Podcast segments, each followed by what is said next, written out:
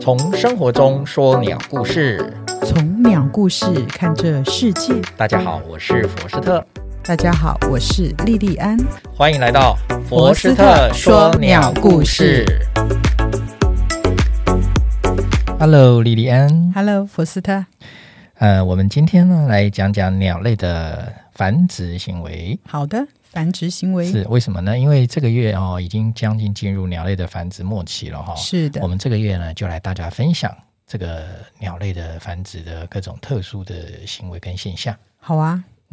那首先呢，跟大家介绍呢是合作生殖。合作生殖，嗯什么叫合作生殖呢？繁殖为什么需要跟别人合作呢？对，所以说它很特殊啊。一般来讲，我们看的都是青鸟一公一母嘛。是对，那它的合作生殖呢，就可以有大大的提高它们繁殖成功率。哦，但跟是哎别人一起携手合作。但是全世界啊、具有合作生殖的鸟类并不多，嗯，它只占了百分之差不多三三 percent，三点二 percent，这么少差不多三百多种而已。哦。全世界差不多万种嘛，嗯，它说它说占三百多种。蛮稀有的。嗯，那这种合作生殖的的行为模式有两大类嗯，哪两大啊，类一？种呢是叫做我们叫朝中帮手哦，那这个朝中帮手主要都是它的这个有家族血缘关系的，家族血嗯缘，也就是说，在这个家族里面是哥哥姐姐带弟弟妹妹这样子吗？嗯类似类似跟人类很像，哇哦，就是有血缘关系。啊，另外一类呢就是就是它可类似像是他们的好朋友、邻居，类似这样。哦，所以你可以以把它形容，我们把它形容为前者叫做亲朋，哦亲朋后面叫好友，好友，嘿嘿这样比较 好。好还记真真是蛮对，所以恰合作恰生当殖的就是一个是亲朋，一个是好友。哦。那我们先来介绍，台湾就有一种叫嗯做台湾蓝雀，哇哦，台湾蓝雀很漂亮的。就我的认知里面，台湾蓝雀是我们的代呃台湾代表性的国宝鸟嘛。嗯，可以这么说哦。对，而且我常常在石门水库散步的时候，我有看到它。嗯它们大概就是家族性的群聚在一起，嗯，没错，一一次呢，就是一棵树上呢，几乎就是他们家了，他们家的人 了。哦，可能不是一棵树啊，哦，这样子啊，不是一棵树 啊对。啊，一个领域啊、因为我看到一棵树上就一个领域真的是蛮多只台湾蓝雀，而且它真的是生性还蛮凶猛的。嗯，是它算是鸦科嘛，你知道吗？嗯台湾蓝雀很漂亮，它是算对漂亮的鸦科的鸟类哈、对乌鸦的鸦。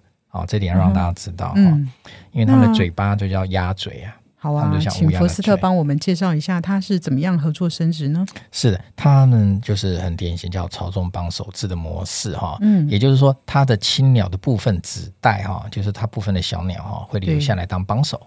哇，那这个真子棒，这个后面后面的子代有可能是一岁两岁，一岁两哎，岁，一岁两岁的哈。嗯，这个可能时候一岁两岁还是叫亚成鸟吗？嗯，有可能还没有到两成鸟的阶段哦，所以说它留下来帮忙，也有帮助它自己将来自己可以繁殖哦嗯的一，种学习吧。因为你知道，道哎鸦科都很聪明，对那、，越是越是需要一些长时间学习的鸟，它们其实它们的技巧跟熟练度会越来越好。哦，原来如对此，那他们最主要呢，这个帮手是帮助这他们的青鸟哦，协助驱离这个入侵者啦，帮忙护卫、守护啊，或者是掠食者，嗯然后也会提供食物给抚育跟育雏中的雌的这个雌鸟嗯，哦。那所以说，它实际上的帮忙的程度是很蛮广的哦哦，帮忙守卫、帮忙看护、帮忙给食物、帮忙帮忙喂，不止喂幼雏，甚至还可以提供给他们的这个雌鸟，就是他那们的成所以年。他的小宝宝被照顾的很好，非常的啊非常的熟悉哈，哎，对，所以他们的族群的那个繁殖成功率就越来越高啦。嗯，所以你可以发觉，这在我们光是在我们台北附近，台湾蓝雀几乎已经可以说是人尽皆知，蛮常见的一而只且的台湾蓝鸟雀类是台北市的市鸟，哦，是鸟，嗯，是市鸟。那这这种鸟朝中帮手的照顾的模式哈、它大部分呢，诶、是在这个有一种有发现在这个他们研究里面发现说哈、它的帮手的数量跟对雌雏鸟，就是今年他们这个帮忙这个雏鸟的平均体重嗯，成正相关。成正比，也就是说。对，哥哥姐姐的数量越多，小帮手越多，那这个小宝宝呢，成长的越好，体重嗯，对、啊，喂、被喂食的更多嘛，更对呀、啊好。所以你说你所以可以，体重你就更可以好，马上就可以其实就想到这一点了嘛。对，它的帮手一只、两只、三只，那它的数量平均的那个雏鸟所照顾的雏鸟体重就越来越好，对，被照顾的很好就。被照顾得很好，嗯对，不对？它又有它又有帮忙御敌嘛。你知道台湾蓝雀有一个很最大家最熟知的就是，可能大家不知道是它从帮手，可是最知道的就是台湾蓝雀会扒人家的头。对，没有错。这个这个恶名昭彰很，哎，已对，经已经远近驰名了。远近驰名。其实扒头的不止它啦，还有大卷尾啦，没错，没错，就是乌秋是吧？奥丘嘿，哦对。啊对他也是很会扒，我就被他扒过头。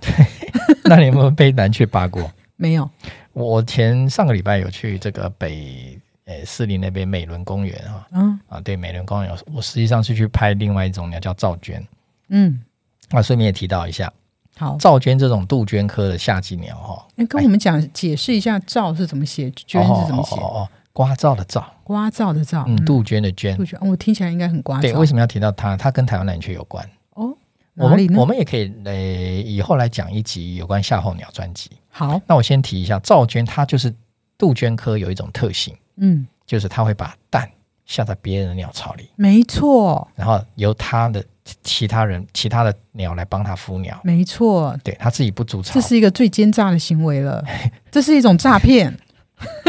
现在很流行诈骗，对啊，没有错啊，是诈骗的行为啊呃这。这这这这这要怎么说？因为你用人类的眼光看，嗯那人鸟生物界的世界，一切都不符合人类的伦理啊，啊也是，道德伦理都不对符合了，包括他有偷情，嗯，包括他有怎么样，所以包括这个你所谓的诈欺、诈骗，对然后，把蛋下丢给人家去照顾，没有错，对不对？而且他还更狠，他的他的小鸟可能还会把那个里面的鸟把它亲生推子女把他给推下楼去，不是它这个杜鹃科的鸟把别把这个被寄生的鸟的鸟蛋或者是雏鸟把它推推下去，推哦推到对朝外去对，摔没死，错，这个我有听过，我那有不是耳闻，那不是更残忍、更恶劣、更对邪啊恶吗？对啊，所以真的就是，嗯，就是这是一个诈骗家族呃，，真的是，所以说有人很讨厌杜鹃鸟，就是这样哈，就用人类的眼光来看，这一切都不符合道德，嗯，是这样来看待哈。但是当然不能这样来看待啊，诶只有赵鹃这种鸟鸟是这样，还是所有的杜鹃科都是这样子？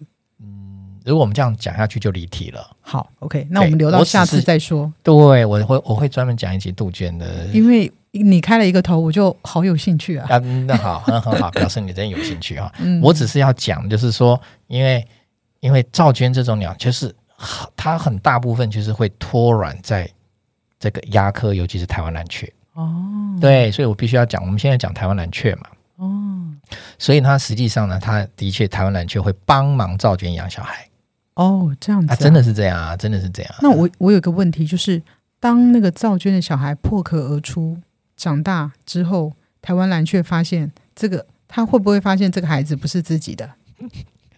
我刚刚又讲了嘛，我们不要再谈杜鹃啊。好吧，好吧，好吧，好吧，对不起，离这题个了。我们 我们真的专门讲一集夏候鸟杜鹃科的繁殖行为，好啊，好啊我们再来好好探讨哇，检讨期。待哦。好，但是因为我们现在是讲到台台湾蓝雀的繁殖啊，模式，对，那我是先带一下，说我有看到赵娟这种行 为，好、好哦让大家好知的，好道的，那赵我们就娟。别离题了。哎，对，赵娟会脱卵在台湾蓝雀，所以实际上台湾蓝雀你可以看到它繁殖成功率很高。对，好、那这边就有一个重点了，嗯但是呢，大自然会派另外一个人来抑制它的成长，啊，抑制是它的谁数量，就是赵娟嘛，哦，这样了解。解吗？大自然懂了运懂作了是这样懂的啦，哦，原来如此，懂不懂？要不然哦台湾蓝雀的数量一直对无无限制没扩张错，，这样子才会有一个平衡嘛。对，这是一种嗯平衡的概念在里面。是的，没错。哦，那我只是简单提带一下，好不好？好以后我们再再好好谈这个话题。 ，OK，好，那是茶松帮手制哦。小帮手制。好，那我们现在讲另外一种山林里面的鸟，嗯好，哦是哪一这个个呢是就是我们刚刚讲，一个是这个前面是亲朋，我们后面讲好友，好友，那这个就是嗯好朋友，大家一起聚在一起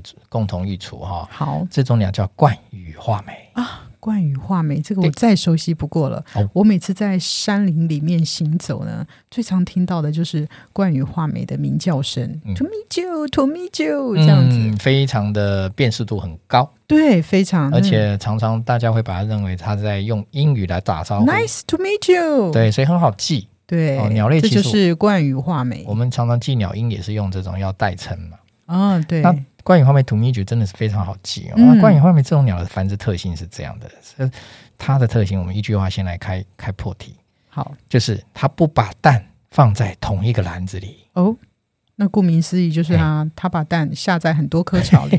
对对对，我们通常都了解的，就是说一窝鸟巢，它通常就是亲鸟爸爸妈妈就是雌鸟共同育雏，对啊，野的也没有共同育雏啦，大部分都是雌鸟嘛哈、对我的我雄鸟在旁边照顾嗯或怎么样，就是一巢嘛哈、是就是这样一公一母。对，可是关于换尾，我们刚刚不是讲巢中帮手嘛？对那怎啊么，帮呢？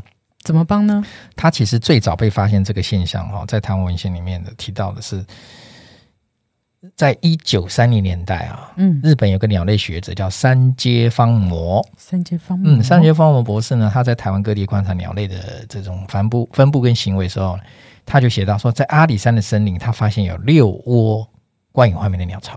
哦，有六个可是鸟巢，那这六巢有什么奇怪呢？嗯他发现奇怪的是，这六窝鸟是由将近差不多七八只共同的亲鸟共同孵蛋。那也就是说，这七八只鸟，它们在照顾对这六窝对的小宝宝。他说，哦，他就发好现特这在别鸟类哦真的是很不寻常的事情。是哎，真的。那他也写到说，由巢内的蛋壳来判断，不同花色的蛋是来自不同的雌鸟。哇，嗯，真奇怪。对。哦那实际上我们现在哈、已经有很已经有探明的部分现象，就是台湾大学嗯森林系的老师哈、的的教授叫袁孝伟老师。嗯，他的研究团队呢，已经好几年都研究这个主题，然后用分子生物的技术去做亲缘鉴定。嗯哦去做那亲子鉴定了。对，那证实了说哈，其实冠羽画眉青鸟群的成员呢，确实都会有机会在巢中下蛋，然后大嗯家共同、共同照顾。对然后这些青鸟群呢，并非都是血亲，也就是说朋友居多，哦这就是叫做参与式合作生殖。哦，那全世界呢，我刚刚不是前面讲嘛，合作生殖很鸟很少，那参与式更少。它现在目前的文献记录只有十多种嗯，哦，那现在我觉得很奇怪，就是对关羽画眉为什么会选择嗯这样子的方式？他为什么不自己就是自己自己顾他家就好了，非要找一个非亲非故的鸟类来嗯一起合作？嗯，好，是这样子的。呃，解释当然是人类解释嘛，啊那我们就寻求一个解释解答嘛。对，那解答就是说，因为台湾哈、这个生殖生那个繁殖季会可以长达到四五个月哈、嗯可是呢，我们的夏天通常是春夏嘛，那夏天气候其实很不稳定。你看，像这阵子就、就狂风暴雨，，嗯对呀，啊又有台风，对多雨多台风，常常会造成生殖失败、繁殖失败。哦，这个对于燕雀母鸟是非常常见的。对那还有呢，就是会有天敌，甚至有乌鸦、鸦科的鸟也会去偷蛋，嗯会有去偷蛋的鸟，然后就对它们的这种小型圆圈母的蛋及幼鸟造成很大的威胁、生存压力。是，所以，当这种不可预期的天灾、天敌频繁发生，它们去组成一个共同营巢的合作生殖，的确可以哦分担风险。可以来对付天敌。对，所以刚刚不是前面他教他观察到六个巢，对，那你想想看，如果说一个巢失败了，它不就全毁了？对啊呀，可是它分散风险，所以六个巢，它在共同照顾这六个巢，一个巢失败了，其他的他还有其还有他还有的机会子女对还有机会，所以这个叫做分散投资嘛。哦，所以不是投资界也是讲嘛，不要把你的投资通通放在一个鸡蛋，通通不要放在同一个篮子没，就错，是这种道理。啊哇，这鸟很鸟类也是很会做投资风险管理哦。嗯、这个就是他们的进的也一种演化嘛，嗯演化到这种去分散风险，因为对他来讲的确是可以。呃，你可以看到我们山林里面的观影画眉群哦，都是一群一小群一小群的。小群，啊好，对我对下次对会特别注意。然后呢，刚刚不是讲它会会叫 to meet you 吗？是啊，哎，对，所以他们研究发现，其实会叫土米酒，他们有位阶啊，有位阶对，就是族群里面青鸟群的老大啊，才会叫土米酒，哦，这样子啊，嗯不是所有的鸟都土米酒，所以我们以前也误会啊，嗯哦，因为常常听到那个土米酒，然后就叫嗯音拉得很高，当然不是全部的鸟都在叫，是因为嗯你，会发现很多山鸟的群都是刮噪来刮噪去的，这样没错叫呼应嘛，对他们可是在呼应，对，可是观影画面不会。真的就是、大概就听到声音，就是只有它，只有老大才能叫，找老大叫我。不准你这个地位低的人叫。对，哦，他们对还有阶级之分，对，有阶级之分。所以冠美化那个冠羽画眉，它跟人类一样是地位，就是它权力的象征。没错，没错。这我是老一大，种我能叫你，搞我点点。对，所以它也有偏向一点点社会性动物的社会性鸟类的感哎对觉。耶，哦，你说这种鸟聪不聪明？对吧？它已经演化到很聪成明功率了。可是那个位阶低的位阶低的那一组啊，那个对那个那个群组啊，是他为什么就要攀附在那个位阶高的底下呢？他为什么要跟他合作？他就像个小媳妇一样，你你这个位阶高的，你这个老大，你到底能给我什么好处？那第一个一样嘛，你位阶低，一定就是你是族群里的菜鸟嘛。对呀、那你去用人类社会的这种社会化的程度来看也是嘛，你所有的从你从小到大的过程中，你都有机会当老大，也有机会当小的，嗯，对不对？你看，你从国小到当到国小六年级，你是不是所有小一、小二、小三的老大？嗯，可是当你到了国中升一年级，你又是国中生里的菜鸟。是然后等到你国三的时候，你又是国三国中生的老大，哦，我就是懂这样了子。然后我懂啊到了每一个阶层，就是你会、嗯你会老，我会大，啊，你的年龄随着年龄增长，或到一个新的领域，你都是永远从最低的菜鸟做起。啊、对呀、鸟也是这样啊，我就是等你老，等你死，我就能变啊老你大了。你从低位阶慢慢你熬成婆，等于会当老大。多年媳妇熬成婆哎的概念、对然后再加上合作生子，对他们低位阶来也是一种学习，哦，然后也可以提高他们的生殖成成功率。嗯，然后再借由这种是繁殖，呃，参与式繁殖，他也可以学到东西。总有一天我会变老大，我也可以唱歌的，没错，就是这样。我也可以啊以吐米酒的。所以说。所以说他为什么要熬吗？他为什么要还是低声下气？就是我们看到了，你看到只是一时的，对，他在观察老大，他在哎学习老哎大。他真千秋 啊， 所以他他愿意熬嘛。嗯，然后原呢来是如此然后啊哈。你也知道，其实当老大时间都不会太久啦，哦，对不对？对，等你当摇到摆摩罗佩的不是故啦，啦，等你当老大，你年纪也大了嘛，对、那你能当多？久？对，对不对？对位置总要让给年轻人呗，是是是，是不是这样子？对对对。哎，有趣哈、有趣有趣，哎，对对今天对这这鸟还是蛮有趣的，哎跟人类的社会是一样，啊，很像，很像，很像。嗯。那实际上啊、我们现在还可以再多讲一种叫做立猴风虎。立猴风虎，嗯，为什么呢？因立为猴风虎，感觉有点饶舌，哦，我立也猴没没听过。啊，立猴就是我们讲形容词嘛，立猴就是它的喉咙那边是一个栗红色的，红色的，栗红色，对栗子嘛栗栗是红色苗栗的栗，哎，对对，栗子，呃，那个苗栗的栗。哎，栗子色，哎栗栗子子色色，那风虎哦，就是表示它是喜欢吃那种蜜蜂啊、昆哦虫啊、空中飞行的，它喜欢吃蜜蜂，所以就是哦蜜蜂中的风老虎哦，原来啊，如就此，风虎，栗猴风虎，它是金门地区的夏候鸟，这样，哎还对真的没听夏候过。鸟。嗯那其实我先再插个题，其实现在各位想看这个立猴风虎，不用到金门不用到金门不，用那到哪里呢？动物园，台北市立动物园就有。动物哦园就有这只鸟了嗯。是是是，为什么呢？因为是立猴风虎，他们这几年在金门，哎，又是跟袁孝伟老师有关。哦，嗯，袁孝伟老师他们这个团队啊、很厉害。呃很厉害。然后他们呢，现在就是有协助，好把金门立猴风虎的这些，他们有一个行为会弃巢弃蛋，嗯他们把这些蛋呢，这里拿去孵化，孵化以后呢，哎，有些成功，有些失败嘛，嗯，那就把这些孵化成功呢，就慢慢就把它在动物跟动物园合作。所以是动物园现在有一些他们的后代就是烈猴风虎这些蛋呢，呃，孵出小鸟在那边生活了，哦，在原建来立，是这样。呃，对，就是等于是它不是不是刻意拿好的蛋，不是哦，是弃蛋哦，哦，是是弃的弃掉的，所以他们那为什么要放弃这个蛋呢？为什么要放弃？现在正在研究，哦，好，吧，现在正在研究，嗯那当然有所以些初步就控人类就成果，接手了。但是我们现在来讲的是合作生殖，对，啊，那所以呢，也当让大家知道说，其实呢，绿猴风虎呢，他们它他们会也哎有集体营巢，嗯，集那体。集体营巢。那他们的巢是一个土洞里，等一下，那它也是有合作生殖，那它是属于属于是嗯观家察，人家人行为还是好友行为呢？嗯，看起来比较偏好友。好友啊，对，哦那观察发现呢，他们在他们在那个在这个土洞里面嘛，土洞，哎，很很少听到说鸟类的巢是在洞穴里的。洞穴里面呢，还是有一些，比如说我们呃有一种鸟叫做在燕科哈，我们不是叫嗯家燕嘛，对，煮那个巢。其实，在燕科里面有一种叫中沙燕、灰沙燕，哦台湾有、上次有提过，嗯，中上沙次有燕提就是过土对洞，哦，就是土洞，就是土洞。对对对对对。哦，还有翠鸟也是土豆，翠鸟也是啊对，Kingfisher 土翠鸟就是土啊，豆，我知道翠鸟很漂亮的，对，就是土豆，所以还是有一哦些也，是有哈。嗯，对。